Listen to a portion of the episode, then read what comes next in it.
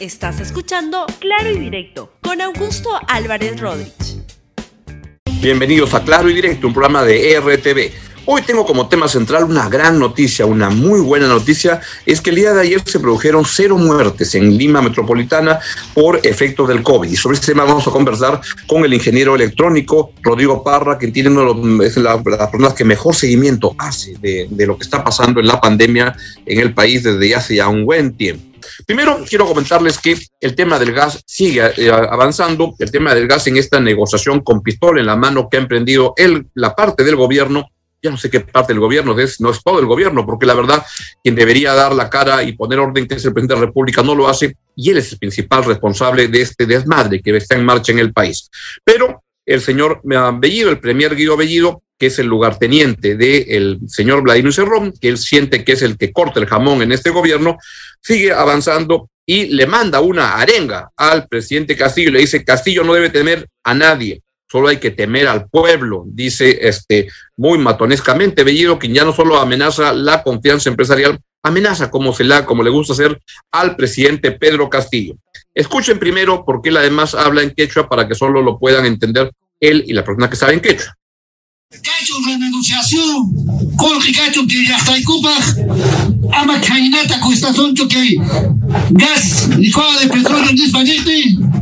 Talco y buscaita ni panco. Y Madelito Chey, Manan Maritucho Baikicuna.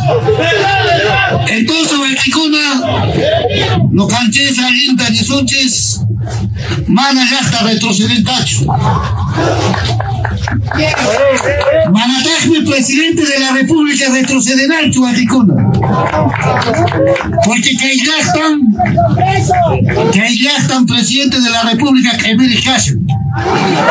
Si tus paimas te confachan, manasuna linchucan.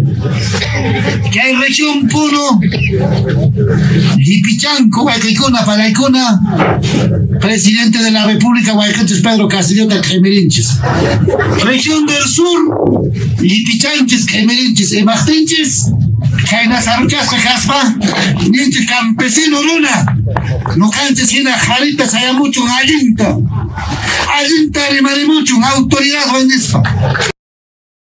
Ahora bien, ¿qué es lo que dijo el señor premier Guido Bellido? Acá vamos con la traducción. Por favor, si me pueden poner las plaquetas, y dice lo siguiente: Guido Bellido, el premier de Pedro Castillo, pero cuyo jefe no es Pedro Castillo, es Vladimir Cerrón. Que haya renegociación, que haya dinero para nuestro pueblo, no debe costar así el gas licuado de petróleo, y cuando dije eso me han dicho que salga rápido. ¿Qué delito ha sido eso? No es ningún delito, mis hermanos. Entonces, hermanos, nosotros vamos bien, el pueblo no debe retroceder, tampoco el presidente de la República debe retroceder, porque este pueblo lo eligió como presidente de la República. Vamos a la siguiente, por favor. Y dice, si él va a tener miedo, o sea, Castillo, creo que no va a estar bien con esta región de Puno. Todos hemos elegido a Pedro Castillo como presidente de la República. Toda la región del sur hemos elegido porque estamos pisoteados. Hemos dicho que la gente campesina como nosotros nos represente bien, que se pare bien. Hemos dicho que hable bien con autoridad. Eso debe hacer nuestro hermano presidente. No debe temer a nadie, hermanos. Solo hay que temer al pueblo. Si el pueblo está con nosotros, no pasa nada. No debe haber miedo, hermanos. Yo la verdad que nunca he visto esta situación tan insólita en el Perú, donde el premier, el presidente del Consejo de Ministros, ningunea, lo cuadra, lo amenaza, lo chantajea, lo pisotea al presidente de la República. Y el presidente de la República permite que esto ocurra, porque le falta capacidad para tomar decisiones de lo que tiene que hacer. ¿Cómo va a trabajar con un premier que simplemente lo felpudea, lo trata como felpudo al presidente? ¿Es esto lo que tenemos de presidente hoy en día de la República? La verdad que es una vergüenza absoluta lo que está pasando, y eso explica el desmadre que se vive en el país. En un caso además como el de Camisea, en el cual pueden haber temas para ver, pero habría que precisar qué temas se quieren cambiar, porque siento que muchos de los que andan promoviendo cambios no tienen la menor idea de qué cambios quieren. Y es una reivindicación política que se habla, pero con más ignorancia que información precisa. Pero de esta manera, matonescamente, y que el presidente simplemente pueda decir, todo será de acuerdo a ley. Cuando el señor Guido Bellido no quiere hacer nada de acuerdo a ley, quiere hacer todo de acuerdo a lo que le conviene políticamente, y para eso pisotea la ley, la institucionalidad, pisotea al presidente de la República, porque eso es lo que le ha establecido como guión, como patrón, su patrón, que no es el presidente Castillo, es Vladimir Cerrón. que se siente que es el que corta el jamón en este gobierno. Es muy insólito lo que está pasando en el país. Tan insólito como este otro tema. Me acaba de llegar un documento tremendamente interesante donde se da cuenta que, y quiero decirles que es algo que el ministro del Interior debería explicar, la verdad, porque ha mandado el día de ayer, 28 de septiembre, un oficio múltiple y lo envía el señor Donald Hildebrando Iván Castillo Gallegos, Dirección de Seguridad Aeronáutica del Ministerio de Transportes y Comunicaciones. Y lo que dice el señor Hildebrando Iván Castillo es, le envía un oficio a Juan Sala Rivera, Vanessa Oliveros, todos de Aeropuertos del Perú, o sea, de LAC. ¿Y saben lo que les dice? Además, también va dirigido a los aeropuertos andinos del Perú, Corporación Peruana de Aeropuertos y Aviación Comercial. O sea, para todo el sistema de aeropuertos que hay en el Perú. Y le dice lo siguiente, tengan en cuenta que allá hay acá cosas que están tremendamente raras.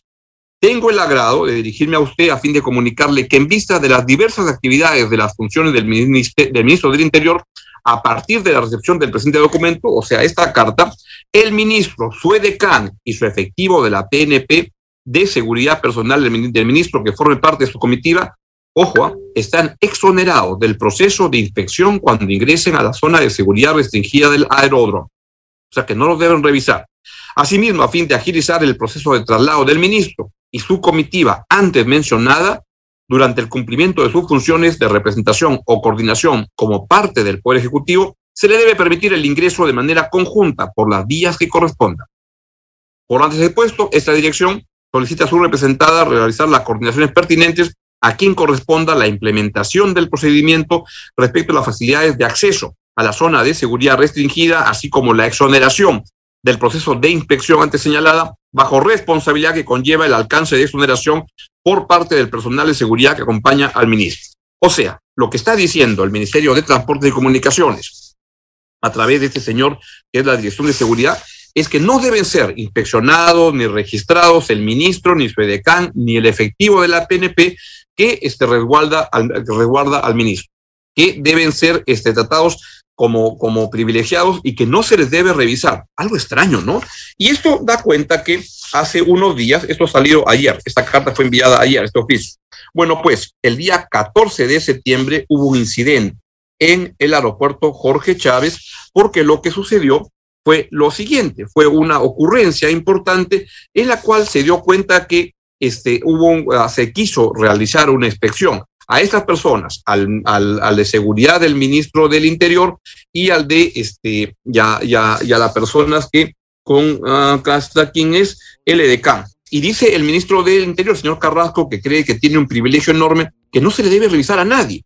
Y lo que ocurrió ocurrió un grave incidente, porque al señor ministro, al ver que su comitiva era registrada, se acercó al personal de seguridad del AP y le indicó que no es el procedimiento adecuado, debiendo tener criterio personal y respeto por tratarse de personal policial uniformado y representante de la ley, y que la presencia de sus resguardos son funciones propias institucionales normadas en su ley orgánica. O sea, el ministro del Interior no quiere que se haga revisión de su personal. ¿Por qué? ¿Qué es lo que oculta?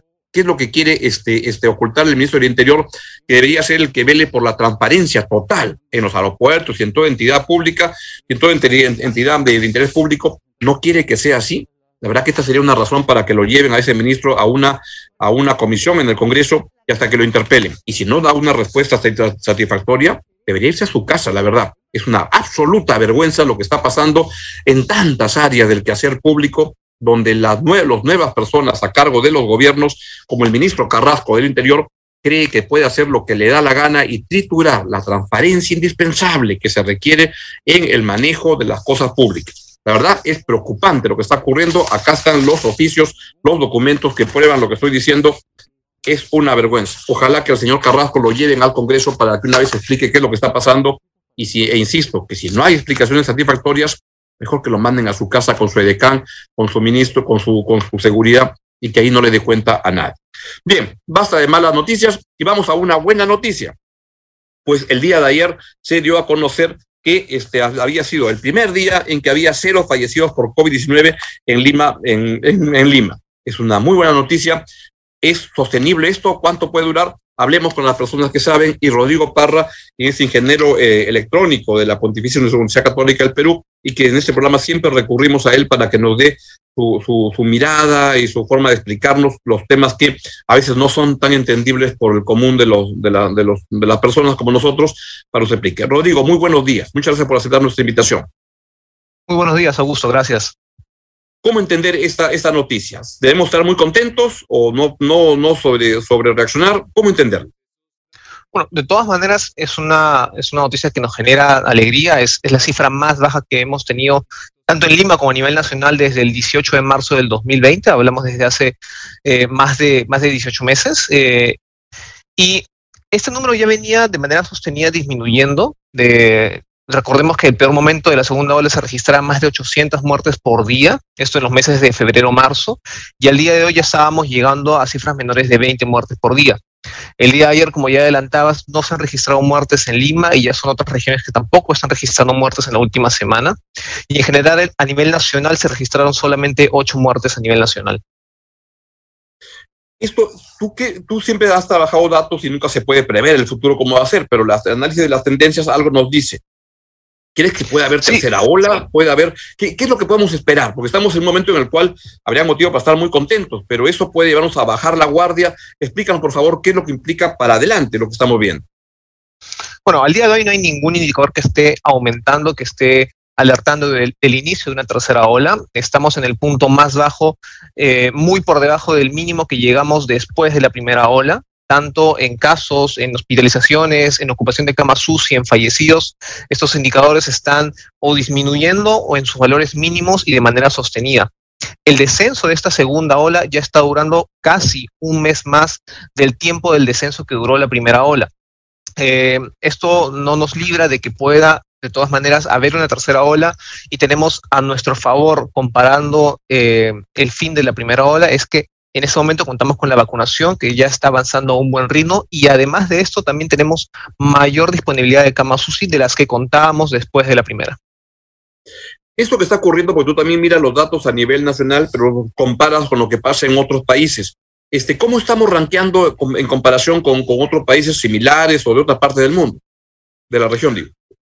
Con respecto a la región, estamos en un nivel de muertes muy similar al que tiene Chile en este momento, por cantidad poblacional, y después de Chile estamos, en cuanto a muertes, mejor que todos en la región. Lo que nos va a diferenciar, o lo que nos está diferenciando ya si hablamos contra Norteamérica o comparándonos contra países de Europa, es que nuestro porcentaje de avance de vacunación todavía no está ni siquiera a un 50% de la población objetivo, y esto nos expone todavía hacia una tercera ola de que puedan haber nuevos picos de hospitalizaciones y fallecidos. En términos de políticas públicas, ¿qué cosa hemos hecho bien para llegar a esta situación? ¿O qué cosa? O simplemente que la pandemia ya cambió, ya estamos acabando con la pandemia. ¿Cómo entenderlo? Lo que se ha hecho distinto después de la primera ola es que la cantidad de camas UCI ha ido en aumento. A diferencia de la primera ola, cuando hubo el descenso, la cantidad de camas disponibles para la enfermedad o pacientes con COVID disminuyó también a la par. En este caso se ha mantenido e incluso se ha aumentado la cantidad de camas UCI, de tal forma que la capacidad de respuesta que tenemos al día de hoy es mucho mayor, 10 veces mayor a la que tuvimos al término de la primera ola. Otro factor que también es diferenciado es la cantidad de oxígeno, plantas de oxígeno, suministro de oxígeno que tenemos a nivel nacional. Es mucho mayor al que contábamos en los meses de noviembre y diciembre al término de la primera ola. Y definitivamente el mayor impacto que tenemos en este descenso es la vacunación. Las personas de 40 años a más representaron el 95% de todas las muertes desde el inicio de la pandemia. Este grupo poblacional de 40 a más ya está con 2 dosis en un 70% de la población. Entonces es muy importante que se puedan terminar de cerrar estas brechas, porque ya estaríamos hablando de proteger al 95% de la población que estuvo expuesta a lo largo de la pandemia. ¿Y qué es lo que has visto? Porque ya estamos entrando a los niveles de grupos etarios de vacunación de 22, 21 años, etcétera, pero se nos van quedando muchos rezagados por edades que no se han vacunado. ¿Dónde está el problema y qué es lo que se podría hacer? Bueno, definitivamente hay un gran grupo de rezagados, sobre todo en las regiones de Loreto, Puno, Madre de Dios, apenas hay un 20% de la población vacunada con 2 dosis, y esto se ha mantenido así a lo largo de la pandemia. Hay distintas provincias a nivel nacional que también el porcentaje de avance está muy lejos de alcanzar este 50% objetivo que tenía el MinSA para este mes, que mañana cierra. Esas brechas lamentablemente no se están cerrando, y hay un factor adicional de que la diferencia entre la población que cuenta con al menos una vacuna y con quienes tienen 2 está aumentando. Hay personas que están demorando mucho o incluso no están volviendo por sus segundas dosis, y se han implementado definitivamente nuevas medidas para ello. El MinSA ha implementado nuevos centros de vacunación, en mercados está yendo a buscar a las personas. Me parece una estrategia que de todas maneras va a ayudar a que esas brechas se cierren. De todas maneras, el ritmo de vacunación tiene que seguir aumentando. Se están aplicando 180.000 dosis al día de hoy. Se esperaba de que este número se mantenga sobre 200.000 dosis por día. Todavía no estamos llegando a ese número. Rodrigo, tú has visto de lo que estás, siempre paras revisando todo lo que pasa en varios lados, que haya lugares donde se ponga una vacuna obligatoria. Yo no se me arriesgaría a decir, pero que en ese tema no es un tema de libertad individual, sino que es un tema de libertad de la salud colectiva. Y de nada sirve que se queden grupos que no quieren vacunarse y son un peligro andando. Obligatoria o incentivos que te hagan muy fuerte el dejar de vacunarte. No puedes entrar a muchos sitios si no estás vacunado, cosas como esas. ¿Qué has visto tú? Correcto. Respecto a si es obligatorio, todavía no hay países que lo estén aplicando. Lo que sí están haciendo es, como bien mencionas, restricciones para el ingreso de lugares públicos, que ya de por sí es una medida de que va a incentivar o forzar a que las personas vayan a vacunarse. También para los trabajadores del sector salud hay muchos países que también están poniendo esto como requisito. De todas maneras va a haber un impacto también en temas laborales, si es que esto también repercute no solamente en el sector salud sino en otros. Ya hay muchas empresas que están empezando a solicitar información de el cuadro de vacunación de sus trabajadores, no como medida restrictiva en este punto, pero no descartemos que esto pueda pasar también en nuestro país. E incluso no sé qué te parece, pero que haya empresas que digan: en mi empresa, ahora que ya la gente está volviendo al trabajo, pues no entra nadie que no esté vacunado. La empresa diga: aquí para trabajar acá tienen que estar vacunados, lo contrario, pues mala suerte, no tienes trabajo y no cobras a fin de mes nada. Sí, correcto. Y es algo que siempre se ha hablado a lo largo de la pandemia. El tema de la vacunación no es por uno mismo, sino para no contagiar al resto. Y se entiende por parte de la empresa y hacia sus trabajadores el no querer exponer a la mayoría por las decisiones de uno mismo, ¿no? Claro. Lo que se está optando, y en algunas empresas, es que esas personas se mantengan por teletrabajo. No se les puede forzar todavía, pero tampoco se puede exponer al resto que sí ha tomado la decisión de protegerse. Rodrigo, ¿por qué otros países tienen quinta ola? Escucho que en España tienen quinta ola y aquí vamos en segunda ola. ¿Son diferentes maneras de medir cada ola es diferente, o es que están mucho más avanzados ellos? Sí, España definitivamente nos ha llevado muchos meses de avance en esta pandemia, pero hay otro factor que en España y en los países de Europa en general, donde se han presentado más de 2 olas, a diferencia nuestra, es que ha habido incrementos de casos, hospitalizaciones, y que seguramente eso también lo vamos a pasar nosotros. Lo que no se ha vuelto a ver, y España, que tiene un porcentaje de vacunación sobre 70% objetivo con 2 dosis, no se han vuelto a ver incrementos de fallecidos ni casos graves en UCI, a diferencia de los países que tienen un porcentaje bajo de 30% de población objetiva con 2 dosis. Entonces, sí se han visto nuevas olas, pero no se han visto nuevas olas de fallecidos, que es lo más importante. Rodrigo, en plano personal, ¿estás pensando escribir un libro o algo que recopile? Porque tú has hecho un seguimiento tan cercano a todo lo que ha pasado para entender qué fue de esta historia de la pandemia.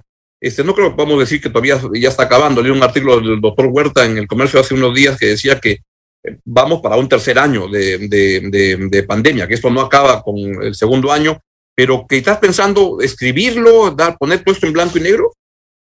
Bueno, yo creo que cuento con información suficiente para tal vez en algún momento poder ponerle en papel. No he pensado en un libro definitivamente, y todavía tenemos para muchos meses más. Recién son 3 semanas que la OMS reporta un descenso a nivel mundial de casos y fallecidos, lo cual es una buena noticia a nivel global. Sí podría ser una opción, Augusto, no lo descarto definitivamente. Qué bueno. Bueno, entonces, pregunta final. En términos de políticas públicas, ¿qué es lo que, en resumen, de acuerdo a lo que tú vienes haciendo el seguimiento del Perú, del mundo, recomendarías que el gobierno tuviera muy en cuenta a partir de ahora, en que el gran riesgo podría ser que sintamos que ya terminó la pandemia y que todo va viento en popa y nos descontrolemos?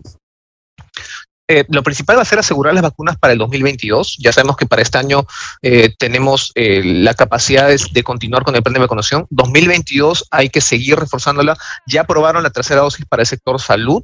Es muy probable que en los siguientes meses la FDA en Estados Unidos termine aprobando una tercera dosis, ya no solamente en adultos mayores, sino que para toda la población en general. Hay que tener ese abastecimiento. Hay que salir a buscar a las personas, cerrar las brechas. En el Perú hay mucha informalidad y esto ha evitado que las personas puedan acudir a vacunarse los días de semana. Las vacunatones son muy importantes y tienen que mantenerse. Ha sido el único factor para que el ritmo sostenido de vacunación sea el que hemos visto en los últimos meses. Mientras mantengamos estas políticas, Augusto, yo creo que vamos a ir en buen rumbo en cuanto a la vacunación.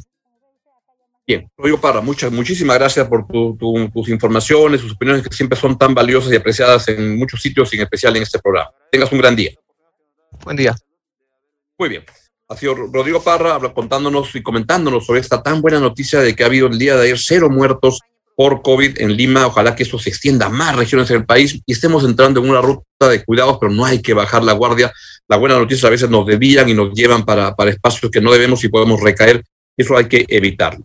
Entonces, les recuerdo lo que he dicho en este programa. Hay que tener mucho cuidado y les he dado cuenta de este documento tan calamitoso, tan vergonzoso, en el cual el Ministerio de Transportes y Comunicaciones, que es dirigido por el ministro Juan Silva, que es el que quiere que este Canal 7 sea el periódico mural del gobierno para dar cuenta de todo lo bueno que hace el gobierno y nada, y no de lo malo. Y entre lo malo está este oficio que han enviado a Lima Airport Partners, a Aeropuertos del Perú, a Aeropuertos Andinos del Perú, a la Corporación Peruana de Aeropuertos y Aviación Comercial, Sociedad Anónima Corpac, para que el ministro, para que su edecán y un efectivo de la PNP, para que su maleta y todo no vaya a pasar por rayos X, para que no sean controlados, para que entren como Pedro por su casa. ¿Por qué? ¿Qué es lo que quieren ocultar y por qué quieren tener estas prerrogativas que son tan, pero tan extrañas, la verdad?